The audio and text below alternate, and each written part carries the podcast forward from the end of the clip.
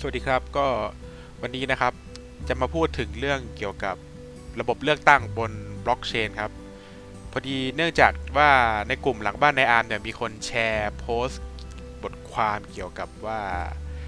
เหมือนพูดประมาณว่าการเลือกตั้งด้วยบล็อกเชนเนี่ยมันมีข้อดีอย่างไรบ้าง เทียบกับระบบกระดาษ หรือว่าระบบอารมณ์แบบสหรัฐที่เป็นเครื่องเครื่องออกเสียงเลือกตั้ง ซึ่ง ซึ่งผมก็อ่านบทความนี้แล้วแล้วผมก็รู้สึกว่าเฮ้ยมันมันมีจุดที่ที่เราน่าจะต้องมาพูดกันว่าว่ามามาถกเถียงกันว่ามันมีข้อดีข้อเสียยังไง ซึ่งเอาจริงๆ เรื่องการเลือกตั้งเกี่ยวกับบล็อกเชนเนี่ยมันเป็นมันเป็น topic ที่ที่พูดกันมาผมว่า 3-4 ปีได้แล้วอะครับ คือผมอ่านมาเยอะเนอะแล้วผมก็ก็ก็ก็คิดว่าบล็อกเชนเนี่ยมัน use case มันอะหรือระบบมันอะไม่ไม่เหมาะกับบล็อกเชนครับหมายถึงว่าการเลือกตั้งเนี่ยมันไม่เหมาะกับบล็อกเชนเพราะว่าแนวคิดเนี่ยมันมันไปด้วยกันไม่ได้ โดย โดยในวันนี้เนี่ยผมก็เตรียมเนื้อหามาว่าผมจะพูดเรื่องเกี่ยวกับระบบเลือกตั้งต่าง ๆ ในโลกนะว่าโอเค ระบบปัจจุบันโดยโดยทั่วไปเนี่ยเราใช้กระดาษกันมีอะไรบ้าง ถ้าเป็นของสหรัฐที่มีเครื่องล่ะ มันแตกต่างจากกระดาษยังไง มันมีข้อดีข้อเสียเพิ่มขึ้นยังไง หรือว่าอาจจะพูดถึงที่มัน advance หน่อยแล้วอาจจะทุกคนเห็นภาพคล้าย ๆ กันคือของเอสโตเนียที่เป็นระบบที่เขาเรียกว่า i-voting ที่เป็นการเลือกตั้งผ่านมือถือ แต่ก็ยังไม่ได้เป็นบล็อกเชนนะก็ยังเป็น centralize นี่แหละ แล้วก็แล้วก็สุดท้ายเนี่ยผมก็จะพูดถึงว่าแล้วถ้าเอาไอ้ของพวกเนี้ยไปทำบนบล็อกเชนอะมันมันมันน่าจะเป็นยังไง โดยบล็อกเชนเองจริงๆก็แบ่งเป็น 2 อันก็คือ หลายๆคนจะมองถึง smart contract บน Ethereum ว่าโอเคงั้นเราไปเขียน smart contract บน Ethereum ไหมหรือว่าอีกมุมหนึ่งก็คืองั้นถ้ารัฐบาลพยายามสร้างเป็นคล้ายๆเป็น private เป็น private blockchain อาจจะเป็นกึ่งเขาเรียกว่ากึ่งกึ่ง private blockchain เนอะขึ้นมาคือสร้าง network ขึ้นมาเองเพื่อใช้สำหรับการเลือกตั้งโดยเฉพาะเนี่ยมันจะเป็นยังไง แล้วก็เมื่อพูดถึงระบบเลือกตั้งหมดแล้วเนี่ยผมก็จะพูดเรื่องว่าโอเค แล้วถ้าเรามาปฏิบัติจริงเนี่ย มันจะเป็นยังไงถ้าเอาไอ้บล็อกเชนเนี่ยมาใช้จริงเนี่ย มันจะใช้ได้จริงไหม แล้วมันจะมีปัญหาอะไรบ้างครับ โอเค คราวนี้เนี่ยผมจะพูดถึงบทความนี้ก่อนก็คือโดยปกติเนี่ยคนที่พยายามเคลมว่าบล็อกเชนเนี่ยน่าจะเอามาใช้กับการเลือกตั้งได้นะ เขาจะพูดประเด็นอยู่ประมาณ 4-5 ประเด็นอย่างแรกเลย เขาจะพูดเรื่องของการแฮกระบบว่า เฮ้ย ตัวบล็อกเชนเนี่ย มันไม่ถูกแฮกนะ แล้วก็ แล้วก็ตัวมันเนี่ย เหมือนกับถ้าถ้าคุณสร้างระบบตรงกลางขึ้นมาเนี่ยยังไงมันก็ต้องแฮกได้แน่ๆ ซึ่งมันแบบไม่ work ซึ่งแบบสหรัฐเนี่ยก็โชว์มาแล้วไงว่า เนี่ยเขาก็เป็นข้อสงสัยกันว่า ระบบเลือกตั้งเนี่ยโดนแฮกจริงหรือเปล่า ซึ่งซึ่งซึ่งเรื่องนี้ก็คือผมผมบอกว่ามันเป็นเรื่องที่ที่พูดได้ยาก เพราะว่าบล็อกเชนเองเนี่ย มันก็มีทั้งสองมุมคือตัวทั้ง private แล้วก็ตัวทางที่เป็น public ถ้าเป็น public เนี่ยโอเคคุณอาจจะบอกว่าโอเคมันมันแฮกไม่ได้ แต่ว่าจริงๆแล้วเนี่ยคุณอย่าลืมว่าการที่พับการที่ทำ public blockchain เนี่ยแปลว่ามันมีคนมันมีคนทั้งโลกเนี่ยมาถือทรัพยากรหรือมาถือโหนดในการคำนวณเนี่ยร่วมกันแปลว่าคุณแปลว่าการที่คุณไปสร้างระบบอะไรระบบหนึ่งของประเทศชาติเนี่ยไปบน network นั้นเนี่ยมันเท่ากับว่าคุณเอาระบบเลือกตั้งของทั้งประเทศเนี่ยไป rely on อะไรกับที่รัฐบาลเองเนี่ยไม่สามารถควบคุมได้ ซึ่ง ซึ่งพอมี use case แบบนี้เกิดขึ้นมาเนี่ย มันมันเปลี่ยนเขาเรียกว่ามันเปลี่ยนผลประโยชน์ร่วมของ network ไปโดยสิ้นเชิง มันมันไม่ได้การันตีว่าเมื่อมีระบบเลือกตั้งไปอยู่บนอีเทเรียมแล้วระบบอีเทเรียมจะมีสมดุลในการในการเขาเรียกว่าป้องกันการโดน override transaction หรือการโดนเปลี่ยนของแบบนี้เหมือนเดิมเสมอไป เรื่องนี้เป็นเรื่องที่ทุกคนต้องระวังนะครับ อ่าต่อไปแล้วแล้วแล้วถ้าเป็น private blockchain ล่ะผมมองว่าถ้าเป็น private blockchain เองเนี่ยมันมันไม่ได้แตกต่างอะไรจากการที่คุณทำระบบที่ที่เป็น cluster หรือเป็นเลทที่มี distribute system หลาย ๆ ที่ คือคือถ้าคุณโดนแฮก node หนึ่งคุณอาจจะบอกว่า โอเคที่เหลือมันยังทำงานต่อได้ แล้วก็มันอาจจะ recover กลับมาได้ ซึ่งซึ่งผมมองว่าจะใช้บล็อกเชนหรือไม่ใช่บล็อกเชนเนี่ย มันก็คือเหมือนกันนะครับ คือคุณตัดบล็อกเชนไปได้เลย คุณบอกว่างั้นเราทำระบบเลือกตั้งที่เป็น distributed system ดีกว่า หรือเป็น decentralized system เพื่อที่จะเพื่อจะป้องกันการโดนแฮกหน้าจุดจุดเดียว ซึ่งผมมองว่าเนี่ยแหละคือเรื่องปกติ ฉะนั้นเนี่ยจริง ๆ แล้วมันไม่เกี่ยวเลยว่ามันจะเป็นบล็อกเชนหรือไม่ใช่บล็อกเชนจริง ๆ แล้วมันมี feature นี้อยู่แล้วสำหรับผมครับ ต่อไป ทุกคนจะพูดถึงอีกประมาณ 3-4 หัวข้อ ผมยกตัวอย่างจากบทความนี้แล้วกัน คือเขาพูดถึงเรื่องการลดค่าใช้จ่าย ความสะดวกและปลอดภัยความโปร่งใส แล้วก็รวมถึงความปลอดภัยในมุมของปลอดภัยของบล็อกเชนซึ่งเรื่องความปลอดภัยคือผมพูดเรื่องเมื่อกี้แล้วว่าการโดนแฮ็กเนี่ยมันมันเป็นอย่างนั้นแหละมันมันไม่ต้องใช้บล็อกเชนมันก็ทำได้นะครับหมายถึงว่าในมุมของการโดนแฮ็กหรือว่าโดนแฮ็กแล้วเนี่ยผลการเลือกตั้งเนี่ยยังปลอดภัยอยู่ ต่อไป ผมพูดถึงเรื่องการลดค่าใช้จ่ายของการดำเนินงาน คือเรื่องนี้เป็นเรื่องที่เขาเรียกว่าแน่นอนอยู่แล้วครับ คือ ถ้าเราเปลี่ยนจากระบบกระดาษเนี่ยไปใช้ระบบอิเล็กทรอนิกส์ได้แน่นอนคือคือคือค่าใช้จ่ายยังไงก็ถูกลงครับ ต่อให้จะด้วยวิธีแล้วก็แล้วแต่โอเคบางมันอาจจะมีบาง use case ของอิเล็กทรอนิกส์ที่ถ้าคุณ overkill มากเกินไปเนี่ย มันก็จะทำให้ค่าใช้จ่ายในการดำเนินงานมันสูง เช่นการไปใช้ Public Network ที่มีค่าแก๊สแพงๆ หรืออะไรแบบนี้ก็ตามเนี่ย ซึ่งซึ่งผมว่าอันนี้ก็อยู่ที่คุยแต่ว่า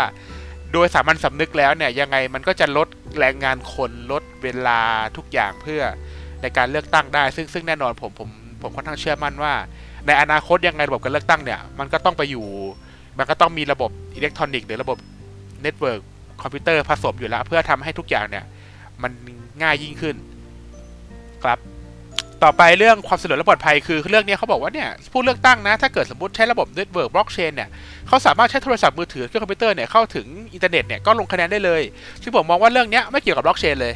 เรื่องนี้เป็นเรื่องที่ผมพูดไปแล้วเมื่อกี้ก็คือ ถ้าเป็นระบบอิเล็กทรอนิกส์ออกแบบได้ครับ เดี๋ยวผมจะพูดถึงระบบ i-voting ของเอสโตเนียว่าเขาทำยังไงแล้วเขาแก้ปัญหาตรงนี้ยังไง ต่อไปข้อที่ 3 เรื่องของความโปร่งใสเขาบอกว่าเนี่ยถ้าผู้เลือกตั้ง ตรวจสอบสิทธิ์ของตัวเองบนบล็อกเชนได้นะ แล้วมันก็ยังมีความเป็นส่วนตัวอยู่ด้วย เพราะว่าบนบล็อกเชนเนี่ยเหมือนเหมือนเหมือนเป็น wallet เนาะที่แบบว่าเป็นเป็น public key เราเราไม่รู้หรอกว่าเขาเป็นใคร เรื่องเนี้ยเป็นเรื่องที่ต้องระวังให้ดีคือเขาชอบเขาชอบบอกว่าการใช้บล็อกเชนมันมีความโปร่งใส เพราะว่าระบบเนี่ยมันอยู่ข้างบนทุกคนเนี่ยเข้าไปมองระบบได้ อันเนี้ยเป็นดาบสองคม 1. เป็นทุกทุกคนเห็นโค้ดแต่คำถามคือใครจะมีคนกี่คนที่เข้าไปตรวจสอบโค้ดแล้วก็การเปิดโค้ดเนี่ยมันหมายความว่า มันหมายความว่าอะไร มันหมายความว่ามันถูกแฮ็กได้ง่ายขึ้น หรือถ้าโค้ดมีบั๊กเนี่ย ก็จะมีการถูกใช้ช่องโหว่ของบั๊กเนี่ย ในการทำให้ระบบมันเฟลได้ นี่คือข้อที่ต้องระวังข้อที่ 1 ข้อที่ 2 ข้อที่ 2 เลยเขาบอกว่าคนโหวตเนี่ยมีความเป็นส่วนตัว เพราะว่าไม่สามารถระบุได้ว่าคนโหวตคนนี้เป็นใคร เพราะว่าเป็นเหมือนแบบใช้ Public Key อันเนี้ยเป็นเรื่องที่ต้องระวัง เพราะว่า มันเป็นเรื่องที่ขัดแย้งกันเองคือคือการเลือกตั้งเนี่ยแน่นอนครับ การเลือกตั้งประเทศไทยก็ต้องให้คนที่มีสิทธิ์เลือกตั้งในประเทศไทยเป็นคนทำถูกไหมครับ คราวนี้เนี่ยมันจะเริ่มซับซ้อนแล้วมันจะเริ่มงงๆเพราะว่าการเลือกตั้งอะต้องการให้คนเนี่ยเราต้องรู้ว่าคนคนนี้เป็นใครก่อน เราต้องรู้คนนี้เป็นใครก่อนแล้วเราถึงจะให้เขาโหวต คราวนี้เนี่ยมันจะมีปัญหาแล้วว่าการแมปตัวคนจริงๆเนี่ยคือการถูกว่าเนี่ยคนคนเนี้ยใน A เนี่ยใช้ Public Key นี้จริง ๆ เนี่ย มันจำเป็นต้องมี มันไม่มีไม่ได้ มันไม่สามารถซ่อนได้ เพราะถ้าซ่อนเนี่ยมันจะมีปัญหาอื่นตามมาเช่นบัตรขย่งเนี่ยจะทำได้ง่ายขึ้นถูกไหมครับ เพราะว่าโอเคคนมี Public Key จากอวกาศมาหรือคนที่ไม่ได้เลือกเนี่ยเข้ามาเข้ามาโหวตซึ่งซึ่งเนี่ยมันก็จะเห็นแล้วว่า ของพวกนี้มันต้องเทรดออฟมันต้องเลือก ซึ่งปัญหาเนี่ยจริง ๆ ระบบการเลือกตั้งแบบกระดาษเนี่ยได้แก้ปัญหานี้ไปแล้ว เดี๋ยวผมจะอธิบายว่า เพราะอะไรอ่าคราวนี้เนี่ยเราก็จะคราวนี้เนี่ยเรื่องต่อไปผมจะพูดว่าโอเคงั้นเรามาเราย้อนกลับมาก่อนว่า การเลือกตั้งแบบกระดาษเนี่ยแบบปกติเนี่ยจริง ๆ แล้วมันมีฟีเจอร์อะไรบ้างที่ปัจจุบันเนี่ยคนหรือหรือทุกคนเนี่ยอาจจะรู้สึกมองข้ามมันไปว่าเฮ้ยจริง ๆ แล้วเนี่ยเขาดีไซน์มาแล้วนะว่าการเลือกตั้งแบบเนี้ย มันมีกลไกอะไรที่มันทำให้การเลือกตั้งมันค่อนข้างโอเค คือโอเคแล้วยังไงทุกทุกทุกระบบมันมีช่องโหว่นะครับ มันก็อย่างเช่นบัตรเขย่งเงี้ยหรือว่าเรื่องของนับคะแนนผิดพลาดเลยมันมันก็เป็นไปได้ แต่ว่าเราก็จะบอกว่าเนี่ยการเลือกตั้งมีฟีเจอร์การเลือกตั้งกระดาษเนี่ยมันมีฟีเจอร์แบบนี้แล้ว เดี๋ยวพอเราเปลี่ยนการเลือกตั้งกระดาษไปเป็นอิเล็กทรอนิกส์เนี่ยอะไรมันจะหายไปอะไรมันจะดีขึ้นอะไรมันจะแย่ลงการเลือกตั้งกระดาษง่ายๆครับหนึ่งก็คือโหวตเป็นความลับ โหวตเป็นความลับได้ยังไงของการเลือกตั้งแบบกระดาษก็คือ บัตรเลือกตั้งไม่มีเขียนว่าใบเนี้ยใครเป็นคนโหวตแต่ว่าโหวตได้ แล้วถามว่าเอา้าอะไรงนี้ แล้วเราจะป้องกันบัตรเขย่งยังไง การเลือกตั้งแบบกระดาษเนี่ยจริงๆแล้วเขามีกลไกการป้องกันบัตรเขย่งอยู่แล้วก็คือ การที่บัตรเลือกตั้งแต่ละใบเนี่ยมีต้นขั้วของสมุดแล้วต้นขั้วของสมุดเนี่ยมันเกิดจากการที่เราเนี่ยไปเซ็น แล้วไอ้ต้นขั้วไอ้ต้นขั้วของกระดาษเนี่ยมันก็จะไปผูกกับการลงชื่ออีกทีหนึ่ง ถามว่าทำแบบนี้แล้วเนี่ย ถ้าจริง ๆ แล้วถ้ากกตอะ ไล่ตรวจสอบเนี่ยจริง ๆ แล้วหาบัตรขย่งไม่ใช่เรื่อง จะบอกว่าไม่ใช่เรื่องยากก็ไม่ใช่ มันเป็นเรื่องยากแต่มันทำได้ จริง ๆ แล้วเขาออกแบบมาแล้ว แต่ว่าพอทำจริงเนี่ยโอเค มันก็อาจจะมีความวุ่นวายต้องใช้งบแล้วก็ไม่มีใครไปนั่งทำซึ่งจริงแล้วเนี่ยผมว่า ถ้าบัตรขย่งมันเยอะจริง ๆ เนี่ยมันควรทำนะ มันควรเช็คกันไปเลยว่า ในแต่ละหน่วยเลือกตั้งเนี่ย มีบัตรเขย่งกี่ใบ แล้วเราก็มานั่งเทียบเทียบเทียบเลยแต่ละใบเพื่อเพื่อเอาออกจากสมุดไปเลย ซึ่งซึ่งโอเคแหละมันก็อาจจะมีการปลอมขั้วสมุดอะไร พวกนี้มันก็เป็นเป็นเรื่องขั้นตอนต่อไปเนอะในการที่จะทำบัตรเขย่งแต่ว่าผมผมผมจะบอกว่าในขั้นต้นเนี่ยจริงๆเขาออกแบบไว้แล้วในการที่จะป้องกันบัตรที่มันถูกเสกออกมาจากที่ไหนไม่รู้ ซึ่งซึ่งถามว่าพอเป็นแบบนี้แล้วเนี่ยทุกคนจะบอกว่าเอ้ยอย่างนี้เนี่ย การเลือกตั้งโหวตอะมันก็ไม่เป็นความลับสิเพราะว่า เพราะว่าเขาสามารถเอาบัตรเนี่ยไปเทียบกับกับกับลายเซ็นได้แล้วเข้าไปเทียบกับสมุดแต่ว่าเนี่ยแหละครับ คือ พอด้วยความที่มันเป็นกระดาษเนี่ย มันเลยทำให้จริง ๆ แล้วเนี่ย การที่จะต้องมานั่งตรวจสอบเรื่องพวกเนี้ยมันยาก หมายถึงว่ามันทำได้แต่มันยาก พอมันยากเนี่ยมันก็เลยไม่ทำกันพอมันไม่ทำกันเนี่ยมันก็เลยทำให้โหวตเนี่ยเป็นความลับแต่ก็มีฟีเจอร์ในการที่ถ้าจำเป็นจริง ๆ ก็ตรวจสอบได้ว่า ว่าบัตรเลือกตั้งเนี้ยมีคนจริง ๆ มาโหวตอะคราวนี้พอพอนึกออกไหมครับคราวนี้เนี่ยเราเราก็จะย้อนกลับมาคราวนี้เนี่ยก็จะเห็นว่าการเลือกตั้งกระดาษเนี่ยมันมันมีฟีเจอร์ครบในทุกรูปแบบของการเลือกตั้งเลยก็คือ เรามีหน่วยเลือกตั้งคนจริงๆเนี่ยเดินมาเลยมีบัตรประชาชนหนึ่งใบเพื่อเพื่อยืนยันตัวตน ว่าคนคนนี้มาโหวตจริง ๆ แล้วเราก็ได้บัตรเลือกตั้งไปโหวตโดยที่โหวตก็ ถ้าเจ้าหน้าที่ของคนเลือกตั้งเนี่ยวาลิดหมายถึงว่าไม่โกงเนี่ยไม่เป็นสายของนักการเมืองของผู้สมัครบางคนเนี่ยก็ก็จะปลอดภัยก็จะไม่มีการซื้อเสียงกันเกิดขึ้นจริง ๆ แต่ว่าในความเป็นจริงแล้วเราก็ต้องยอมรับว่าการเลือกตั้งแบบกระดาษเนี่ยมันก็มีปัญหามากมาย เช่นเรื่องของการซื้อเสียงหรือว่าเรื่องของบัตรเขย่งเองก็ตาม ซึ่งการซื้อเสียงเนี่ยหลายๆคนจะบอกว่าเฮ้ยเรื่องพวกนี้ถ้าประชาชนมีความรู้เกี่ยวกับ การเลือกตั้งมากพอเนี่ย ไม่ต้องมองเรื่องอื่นเลยเนี่ย คนเขาจะคนเขาก็จะไม่ซื้อเสียงเองซึ่งผมมองว่าเรื่องเนี้ยถูกและผิด คือแน่นอนครับคนมีเลือกคนมีคนการที่ประชาชนเนี่ยมีความรู้ในการในระบบของการปกครองของรัฐ แล้วก็เลือกผู้สมัครที่ดีเนี่ยเป็นเป็นเรื่องหนึ่งแต่ว่าอีกเรื่องหนึ่งก็คือเราต้องเข้าใจก่อนว่าในบางพื้นที่มันมีมาเฟียประจำถิ่นอยู่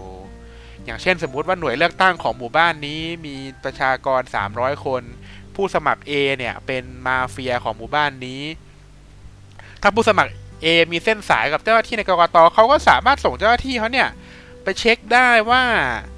ไปเช็คได้ว่าแต่ละคนในคูหาเนี่ยเลือกใครเหมือนที่คุณเห็นภาพของ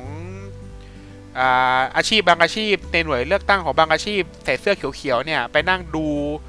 แต่ละคนเลยว่ากาโหวตใครอะคุณคุณคุณคุณก็จะเคยเห็นเนาะซึ่งซึ่งเนี่ยอันนี้มันเป็น จริง ๆ แล้วผมมองว่ามันไม่ใช่ปัญหาของเลือกตั้งหรอกกระดาษมันเป็นปัญหาของของระบบการตรวจสอบของรัฐบาล แล้วก็เรื่องเรื่องของระบบในการที่จะทำยังไงให้มันโปร่งใส ซึ่งผมมองว่าเรื่องเนี้ยต่อให้เป็นอิเล็กทรอนิกส์ก็อาจจะแก้ได้บ้างแต่ไม่ทั้งหมดครับ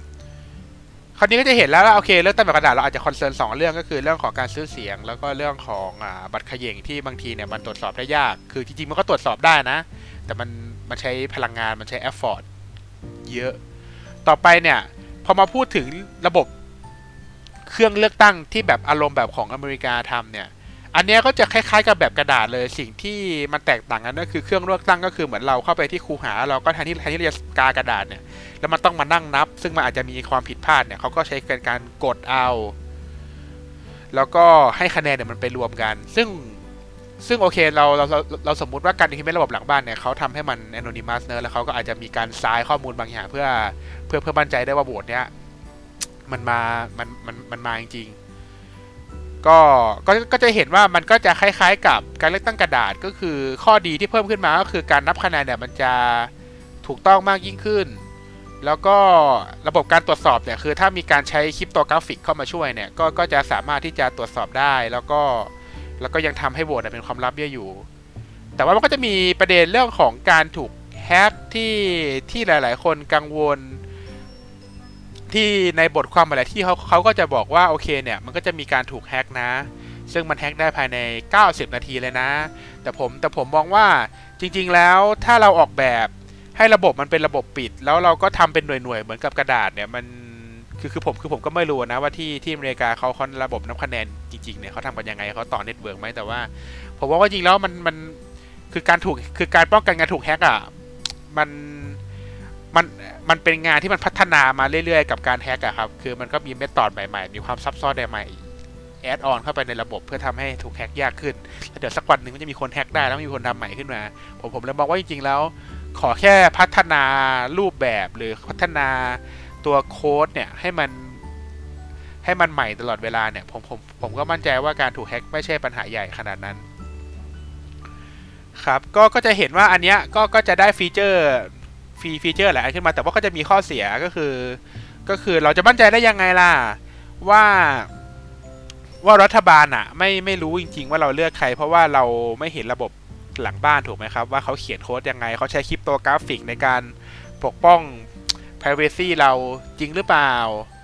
หรือหรือว่าคือโหวตคือคือเราจะสงสัยว่าโหวตเป็นความลับจริงไหม แต่ว่าถ้าเกิดอย่างเป็นกระดาษเนี่ยเราเห็นกันชัดๆว่า method มันคืออะไร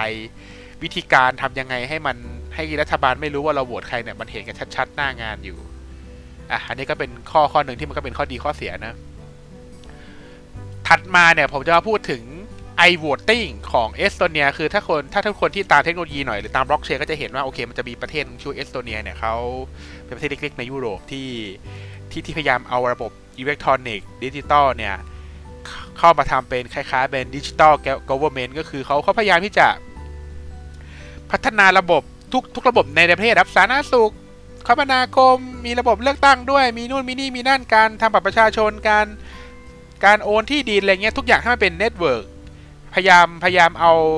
บล็อกเชนหรือพยายามเอา cryptography เนี่ย แนวคิดต่างๆ ที่เป็น ที่เป็นความปลอดภัยเพื่อเพื่อมาทำพวกนี้เนี่ยครับ ก็จะเห็นว่าจริงๆแล้วเอสโตเนียผมผมทั้งชอบและไม่ชอบนะ คือคือผมคือคือผมมองว่าเอสโตเนียเองเป็นแนวคิดเริ่มต้นที่ดี แต่พอปฏิบัติจริงแล้วก็จะเห็นว่าในหลาย ๆ อย่างของเอสโตเนียเองยังมีปัญหาในตัวมันเองอยู่ คือเขาเนี่ยปัญหาเขาไม่ค่อยเยอะเพราะว่าประเทศเขาเล็กแล้วเขาก็ แล้วเขาก็ยังมีเขาเรียกว่าเป็น authority คือถ้าระบบมีปัญหาเนี่ยโอเค ตัวรัฐบาลกลางเนี่ยก็ยังสามารถที่จะมีเจ้าหน้าที่มีอะไรเนี่ยเข้าไปแก้ปัญหาแบบเถื่อนๆได้ โดยที่ไม่ต้องแบบไปไป rely on อย่างอื่น ซึ่งซึ่งซึ่งซึ่งมันก็เลยทำให้ระบบเนี่ยมันยังไปได้ ซึ่งผมมองว่ายังไงก็ดีกว่าไม่ทำแหละครับ โอเคเราเราเราต้องมองมุมนี้ก่อนว่าทำก็ดีกว่าไม่ทำเนอะอะผมกลับมาโฟกัสที่ i voting i voting ของ เอสโตเนียเนี่ยมันจะเป็นภาพคล้าย ๆ กับที่ทุกคนเนี่ยคิดอยู่ในหัวก็คือทำไมทำไมเราไม่ทำแบบเอสโตเนียไปเลยล่ะ ทุกคนมีมือถือสมาร์ทโฟนอยู่แล้ว ทุกคนโหลดแอปรัฐบาลมา เมื่อถึงเวลาเลือกตั้งเปิดโหวตคุณก็กดเข้าแอปไปแล้วคุณก็โหวตแล้วเมื่อโหวตเสร็จปุ๊บทุกอย่างมันก็พอพอเลือกตั้งเสร็จปุ๊บหมดเวลาปุ๊บก็แทบจะประกาศผลคะแนนได้เลยว่าใครชนะ เพราะว่าระบบข้อมูลเนี่ยมันรวมเข้าไปตรงกลางอยู่แล้วใช่ไหมครับเราก็จะเห็นแล้วโอ้ใครชนะนู่นนี่นั่นโน่นซึ่ง ซึ่งอย่างของ i voting เนี่ยมันก็จะมีประเด็นที่ ที่ต้องระวังก็คือหนึ่งคือเรื่องของการซื้อเสียง การซื้อเสียงยังไงทุกคนบอกว่าเฮ้ยไม่ได้เป็นหน่วยเลือกตั้งมันจะซื้อเสียงยังไงล่ะ คุณลองนึกสภาพว่าสมมติว่าเป็นหมู่บ้านหมู่บ้านหนึ่งมีมีประชาชน 300 คน ถ้ามีมาเฟียเนี่ยมาเฟียเขาไปเคาะตามบ้านเลยได้ไหมแล้วเขาก็บอกว่าเฮ้ยยูคุณเนี่ยต้องมาโหวตต่อหน้ากูนะ แล้วครูก็จะให้เงินคุณไป ต่อหน้าถึงจะได้ตังค์ไม่งั้นคุณไม่มีทางได้ตังค์นะ หรือถ้าเขาไม่เช็ดเงินล่ะถ้าเขาใช้ปืนล่ะ เอาปืนไปจ่อหัวเฮ้ยคุณต้องโหวตผมนะ ถ้าคุณไม่โหวตเนี่ย คุณมีปัญหานะ เนี่ยอันนี้คือปัญหาของการซื้อเสียงด้วยการลงด้วยมือถือ เพราะว่าถ้าเป็นครูหาเนี่ยมันยังควบคุมได้ถูกไหมครับ ว่าอย่างน้อยที่ครูหาเนี่ยมันคงไม่มีการเอาปืนมาจ่อกันแน่ๆแหละคือคือต่อให้มันจะโกงยังไง ต่อให้มันจะมีมาเฟียยังไงเนี่ย มันก็ มันก็ยังมีภาพลักษณ์ที่มันต้องสร้างอยู่ เพื่อให้มันออกสื่อได้เนอะเขาเรียกว่าอย่างนั้นละมันเป็นพื้นที่สาธารณะแต่พอเป็นปัญหาของมือถือเนี่ยมันก็อาจจะมีปัญหานี้เกิดขึ้น ซึ่งเอสโตเนียแก้ปัญหานี้ไปแล้วเขาเขาเขามีโซลูชันมันมันก็ไม่ได้แก้ร้อยเปอร์เซ็นต์แต่ผมมองว่ามันก็ใช้ได้อยู่ก็คือระบบระบบโหวตของเขาเนี่ยเขาให้ประชาชนคนหนึ่งเนี่ยโหวตได้หลายครั้ง แล้วเขานับ เมื่อเมื่อเมื่อการเลือกตั้งสิ้นสุดลงเนี่ยเขานับคะแนนการโหวตครั้งสุดท้ายเท่านั้น ฉะนั้นมันแปลว่าอะไร มันแปลว่าต่อให้คุณถูกเอาปืนจ่อหัวให้โหวตไปเนี่ย คุณก็สามารถแก้กลับมาได้ เป็นคนเป็นเป็นเป็นนักการเมืองที่คุณอยากโหวตถูกไหมครับ ซึ่งซึ่งอันนี้ผมก็มองว่าโอเคมันมันใช้ได้ทีเดียวเลย ในการที่จะแก้ปัญหาเรื่องของการซื้อเสียง คือคือผมยังมองไม่ออกกันนะว่ามันมี มันมียูสเคสอื่นอีกไหมที่อาจจะทำให้การซื้อเสียงเนี่ยมัน มันมันมันเกิดขึ้นได้บนบนระบบนี้อ่าฮะซึ่งซึ่งพอโอเคเราเราดูอย่างนี้ปุ๊บเอ้ยรู้สึกว่าเฮ้ยมัน work นะ ถามว่าข้อเสียคืออะไร ข้อเสียมันก็คือเหมือนเดิมเลยครับ คือคือพอมันเป็นระบบอิเล็กทรอนิกส์เป็นระบบ network เนี่ยปัญปัญหาปัญปัญหาที่เกิดขึ้นก็คือก็คือ เราเชื่อใจโค้ดหลังบ้านแค่ไหนว่ามันจะไม่ bug แล้วก็ แล้วก็เราจะมั่นใจได้ยังไงว่า ว่าไอ้คะแนนที่ถูกนับขึ้นมาเนี่ย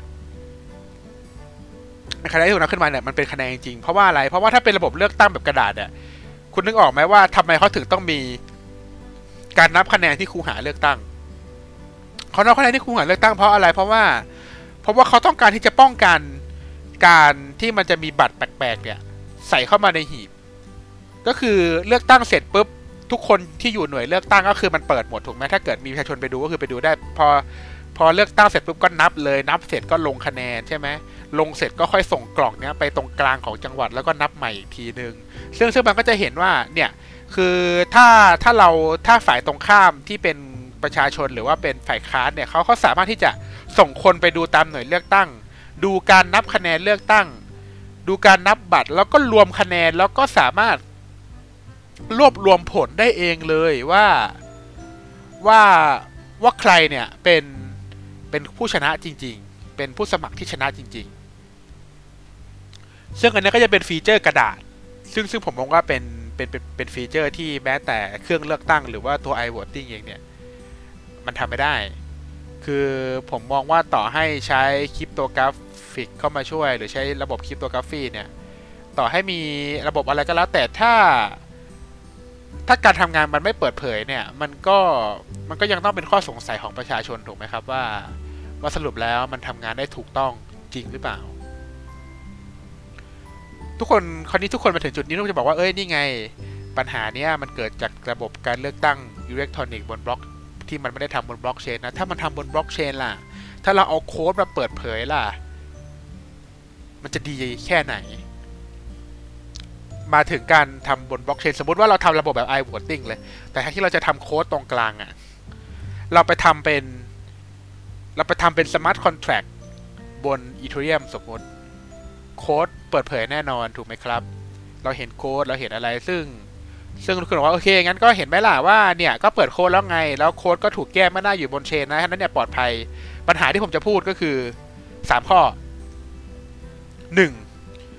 1 เราต้องมั่นใจว่า Smart Contract ไม่บั๊กไม่มีช่องโหว่ที่จะทำให้ให้คอนแท c t มันพังได้ ซึ่งเรื่องนี้ไม่ง่ายถูกไหมครับ คุณก็จะเห็นมาแล้วว่าโอ้โหหลาย ๆ เจ้า ขนาดทำไอตัวทำโซแบบฟาร์มิงเนี่ยก็โดนแฮกกันเป็นว่าเล่น ฉะนั้นเนี่ยเรื่องนี้ไม่ง่ายถูกไหมครับ ยิ่งการเลือกตั้งซับซ้อน ยิ่งพยายามสร้างระบบมาทำให้มันโรบัส ยิ่งโค้ดมันมันซับซ้อนบั๊กก็ยิ่งเยอะ ผมว่าคนเขียนโค้ดทุกคนน่าจะเข้าใจตรงนี้ อันนี้คือข้อที่หนึ่งนะข้อที่สองก็คือ Smart Contract บน Ethereum อย่างอย่างที่ผมบอกว่า มันเป็น Public Network การที่เราจะเอาระบบเลือกตั้งของทั้งประเทศไป rely on ระบบที่รัฐบาลไม่ใช่เป็นผู้ควบคุม หรือประชาชนคนไทยทั้งหมดไม่ใช่ผู้ควบคุมเนี่ยมันเป็นเรื่องที่เสี่ยงมากๆ ในการที่มันจะไปเปลี่ยน interest ของ network แล้วมันรุมแฮกระบบเรา มันรุมทำให้ระบบเราพัง ซึ่งซึ่งมันเป็นเรื่องที่เป็นไปได้ถูกไหมครับ เพราะว่า เพราะว่าระบบบล็อกเชนที่เป็น Public เนี่ย มันเป็นเรื่องของเงิน การที่ทุกคนพยายามวอลิเดตการโอนเงินเนี่ยให้มันไม่ผิดพลาดเพราะว่าทุกคนอยากให้เงินเนี่ยมันมีมูลค่า ทุกคนอยากให้เงินเนี่ยมันมีแวลูอยากให้ระบบเนี่ยมันไปได้ มันได้รับความน่าเชื่อถือ แต่ถ้าแต่แต่ถ้ามีสิ่งใดสิ่งหนึ่งที่มันใหญ่ขนาดเนี้ยใหญ่ขนาดที่ผมพูดคือหมายถึงการเลือกตั้งของทั้งประเทศประเทศหนึ่งในโลกอะไปอยู่บนนั้นเนี่ย ผมบอกว่ามันเสี่ยงเกินไปพอพอทุกทุกคนพอจะเข้าใจเนอะเหมือน เหมือนคุณทำธุรกิจแล้วคุณบอกว่าทุกอย่างผมมาขึ้นอยู่กับซัพพลายเออร์เจ้าเนี้ยถ้าซัพพลายเออร์เจ้านี้พังผมก็พังอะ่ะมันอารมณ์นั้นเลยนะครับ อารมณ์แบบทำไมแมคโดนัลด์ถึงต้องมีขนมต้องสั่งขนมปังหลายเจ้า ต้องต้องสั่งทุกอย่างจากรายแยกแยกแยกบริษัทกันเพราะว่าเมื่อถึงเวลาที่ที่ที่ที่ที่ซัพพลายเออร์เขาเจ๊งหรือว่าเขา strike เนี่ย คุณก็ยังจะพอเปิดร้านได้ เพื่อให้มันไม่เจ๊งอะครับ คุณคุณพอเข้าใจอะไรแบบนี้เนอะซึ่งเนี่ยผมว่าเป็นเรื่องที่ มันย้อนแย้งกันเองไงเราใช้ Public Network เพราะเราไม่อยากให้มันพังแต่จริงๆแล้วพอ Public Network เราควบคุมไม่ได้เนี่ยมันก็พร้อมจะพังใส่เราได้ เพราะว่าเราควบคุมมันไม่ได้นะเนี่ยพอเข้าใจนะคราวนี้เนี่ยปัญหาที่ 3 ที่ผมพูดในระบบ Ethereum ก็คือ ปัญหาเรื่องของการที่จะผูกตัวตนจริง ๆ เข้ากับ Public Key เป็น Wallet Wallet หนึ่งว่าคนคนนี้เป็นคนคนนี้จริงๆ ปัญหานี้เป็นปัญหาที่จริงๆไม่ใช่แค่เรื่องเลือกตั้งนะครับ เป็นเรื่องของการทำการทำระบบราชการหรือการใช้ การใช้แอปพลิเคชันทั่วไปด้วยซ้ำก็คือ ก็คือปัญหาเนี้ยเราต้องมานั่งคิดกันเลยว่า เราจะรู้ได้ยังไงล่ะว่าใน A อะใช้มือถือเครื่องนี้จริงๆใน A อะถือถือ private key ของของ wallet นี้หรือของ public key นี้จริง ๆ มันเป็นเรื่องที่ที่ต้องใช้การตรวจสอบ ต้องใช้ authority ถามว่ายังไง เช่น ยกตัวอย่าง ณ ปัจจุบันเรามีแอปโอนเงินธนาคารถูกไหมครับ เช่น สมมติแบงก์กอไก่แบงก์ขอไข่เนี่ย การที่เราจะมีแอปเขาได้แล้วแล้วเราแล้วเราจะทำตัวเป็นตัวเองในการโอนเงินผ่านแอปได้เนี่ยเราก็ต้องไปลงทะเบียนถูกไหมครับ แล้วการลงทะเบียนก็จะมีการโอเค มีการถ่ายรูปหน้า มีการเซลฟี่ มีการใช้อ่าบัตรประชาชน ซึ่งบัตรประชาชนเนี่ยก็ออกโดยกระทรวงมหาดไทยก็คือตัวแบงก์เองเนี่ยเขาก็เชื่อมั่นในกระทรวงมหาดไทยที่ออกบัตรประชาชนมา แล้วบัตรประชาแล้วเขาก็ใช้บัตรประชาชนเนี่ยในการ ในการสร้างความเชื่อมั่นในการที่เขาจะ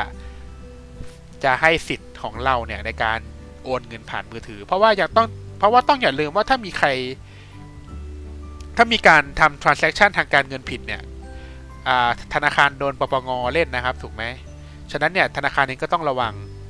ธนาคารเองเขาก็เขาก็ต้องสร้างระบบมาเพื่อทำให้เราใช้ได้คราวนี้คุณก็จะเริ่มเห็นแล้วว่า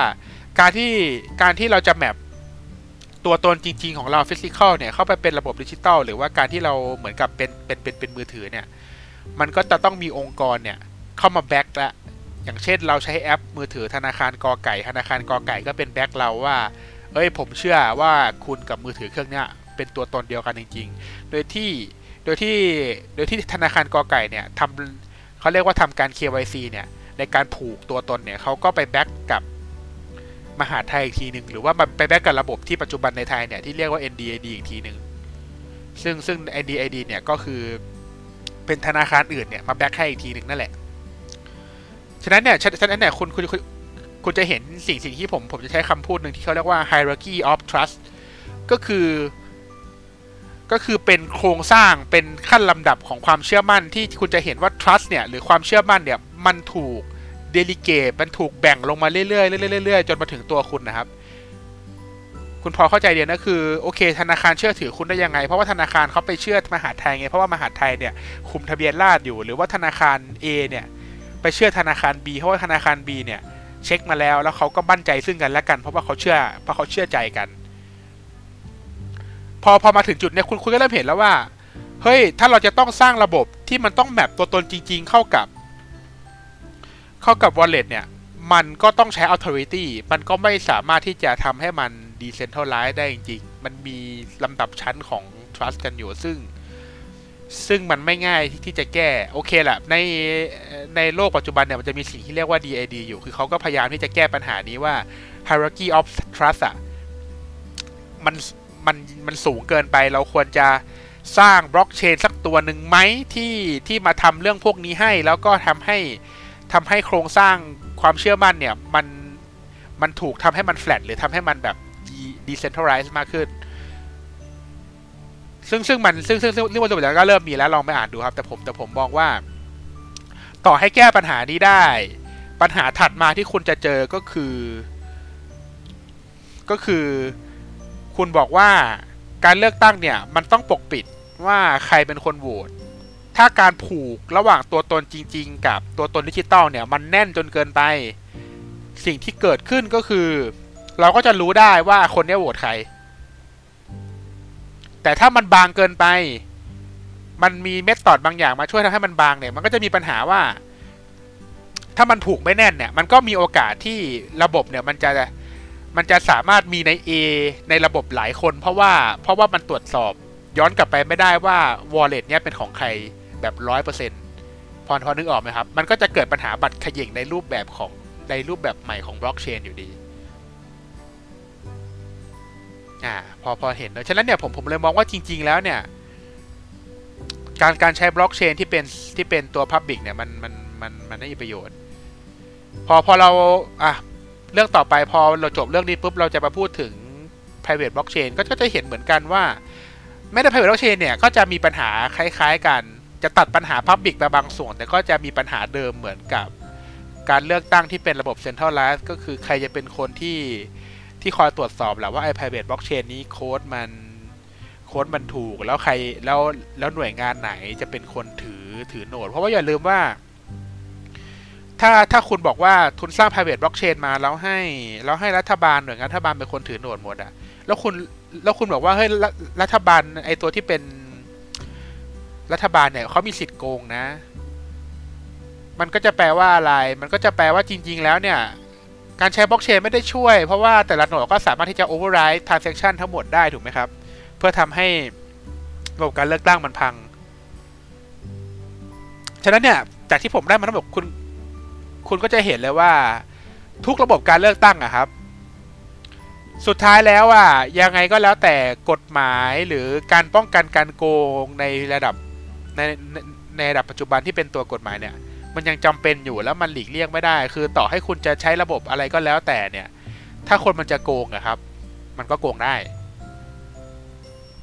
ฉะนั้นเนี่ยจริงๆแล้วผมมองว่าบล็อกเชนเนี่ยไม่ได้ช่วยเรื่องความโปร่งใสเลย จริงๆแล้วผมว่าระบบกระดาษเนี่ยกับมีฟีเจอร์แปลกๆที่ที่ทำให้ตัวมันเองเนี่ยมีความโปร่งใสตัวมันเอง อย่างเช่นการที่คุณสามารถที่จะไปขับรถวนนับคะแนนทุกหน่วยแล้วมาบวกเองแล้วมาไฟกับกกตได้เนี่ย ผมว่าเนี่ยคือความโปร่งใสรูปแบบหนึ่งที่ระบบกระดาษทำได้และไอ้ระบบที่เหลือเนี่ยยังทำไม่ได้ อะคราวนี้เนี่ยพอพอคุณคุณคุณก็จะเห็นแล้วว่าโอเคปัญหาปัญหาเนี่ยมันมันมันมีเยอะพอสมควร คราวนี้เรามาถึงเรื่องสุดท้ายก็คือ พอมาปฏิบัติจริงเนี่ยอย่าลืมอันนี้คือผมพูดถึงเรื่องของ ทฤษฎีเรื่องของเทคโนโลยีหมดเลยนะพอมาการปฏิบัติจริงอะ คุณลองคุณลองนึกถึงว่าในในโลกแห่งความเป็นจริง การที่คุณจะสร้างระบบระบบหนึ่งขึ้นมา แล้วให้ประชาชนใช้เนี่ย มันไม่ง่าย แล้วก็ แล้วก็ลองนึกถึงตอน onboard ในช่วงแรกที่เราต้องทำระบบผสม เพราะว่าแน่นอนครับเอสโตเนียช่วงแรกก็ไม่ได้บังคับว่าทุกคนต้องต้องใช้ระบบดิจิตอลร้อยเปอร์เซ็นต์เขายังมีหน่วยเลือกตั้งที่คุณสามารถไปลงได้อยู่ คราวนี้เนี่ยเมื่อมีระบบผสมขึ้นมาเนี่ย คุณต้องเริ่มคิดแล้วว่า มันเริ่มซับซ้อนเนอะเพราะว่าใน A เนี่ยจริง ๆ แล้วมีสิทธิ์ที่จะลงทั้งดิจิตอลแล้วก็มีสิทธิ์ที่จะไปลงบัตรจริง ๆ ถูกไหมครับคราวเนี้ยคราวเนี้ยเราก็ต้องมานั่งทำระบบที่มันตรวจสอบแล้วว่าใน A เลยใน A เนี่ยเลือกที่หน่วยหรือเลือกในแอป พอนึกออกไหมครับผมเพราะเพราะฉะนั้นเนี่ยคือคือผมคือคือผมเลยจะพูดว่า จริงๆแล้วปัญหาเนี่ยมันมีเยอะอันนี้คือไม่ได้แค่เรื่องของการใช้บล็อกเชนนะคือคือผมคือผมพูดถึงการที่คุณจะพยายามเปลี่ยนระบบเลือกตั้งจากกระดาษเนี่ยมาเป็นมาเป็นอิเล็กทรอนิกส์เนี่ยโอ้มันมีมันมีสิ่งที่ต้องกังวลเยอะซึ่งซึ่งผมอาจจะไม่ลงรายละเอียดเยอะ เพราะว่าคลิปเนี่ยเพราะว่าพอดพอดแคสต์เนี่ยยาวแล้วครับผมฉะนั้นเนี่ยที่ผมจะสรุปเลยก็คือ เท่าที่ผมเล่ามาทั้งหมดเนี่ยผมจะสรุปว่า การเลือกตั้งกระดาษยังมีข้อดีของมันอยู่ แต่ถามว่าผมเห็นด้วยไหมว่าสุดท้ายแล้วในอนาคต การเลือกตั้งต้องมาเป็นระบบอิเล็กทรอนิกส์ผมผมจะตอบว่าใช่ แล้วผมมองว่ามีทางเป็นไปได้แล้วเพราะว่าเพราะว่าปัจจุบันเนี่ยจริงๆแล้วเรามีเรามีคนที่คิดเรื่องนี้เยอะมาก เรามีแนวคิดเรื่อง DID แล้ว ที่ที่มันจะมาช่วยทำให้ทำให้เราสามารถ map คน physical เนี่ยเข้ามาเป็นดิจิตอลได้ ซึ่งปัจจุบันโอเคมันยังมันยังไม่ได้ดีมากแต่ผมมองว่ามันก็เป็นอนาคตที่ดี เรามี Zero Knowledge Proof ที่ผมยังไม่ได้พูดในคลิปนี้ก็คือ มันเป็นแนวคิดเรื่องของการที่เราสามารถตรวจสอบหรือพิสูจน์ ความจริงบางอย่างได้โดยที่เราไม่รู้ว่า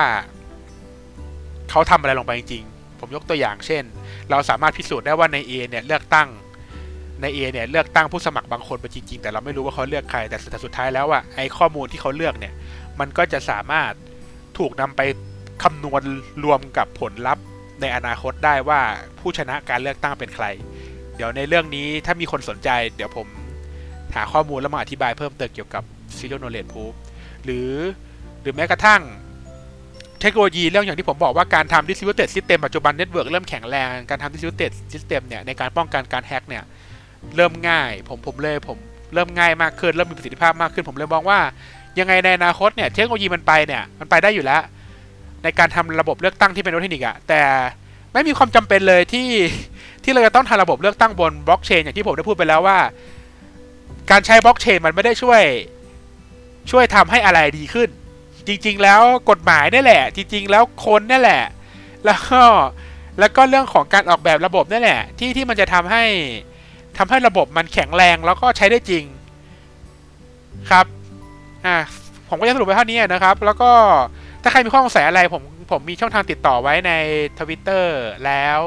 เดี๋ยวจะพยายามลงไว้ให้แล้วก็ลองไปติดต่อดูหรือว่าใน Facebook ก็ได้แต่ว่าใน Facebook จริงๆเป็น Facebook ส่วนตัว ผมก็จะก็ inbox มาก็ได้ครับ แต่ว่าในโพสต์นี้ก็จะไม่มีอะไรเท่าไหร่ครับผมก็ ไว้หวังว่าถ้าถ้าผมมีท็อปิกอะไรหรือมีอะไรเป็นประเด็นเนี่ยแล้วแล้วผมอยากพูดเดี๋ยวผมก็จะมาทำพอดแคสต์นี้ต่อนะครับ ก็ขอบคุณครับที่มาฟังกันครับผม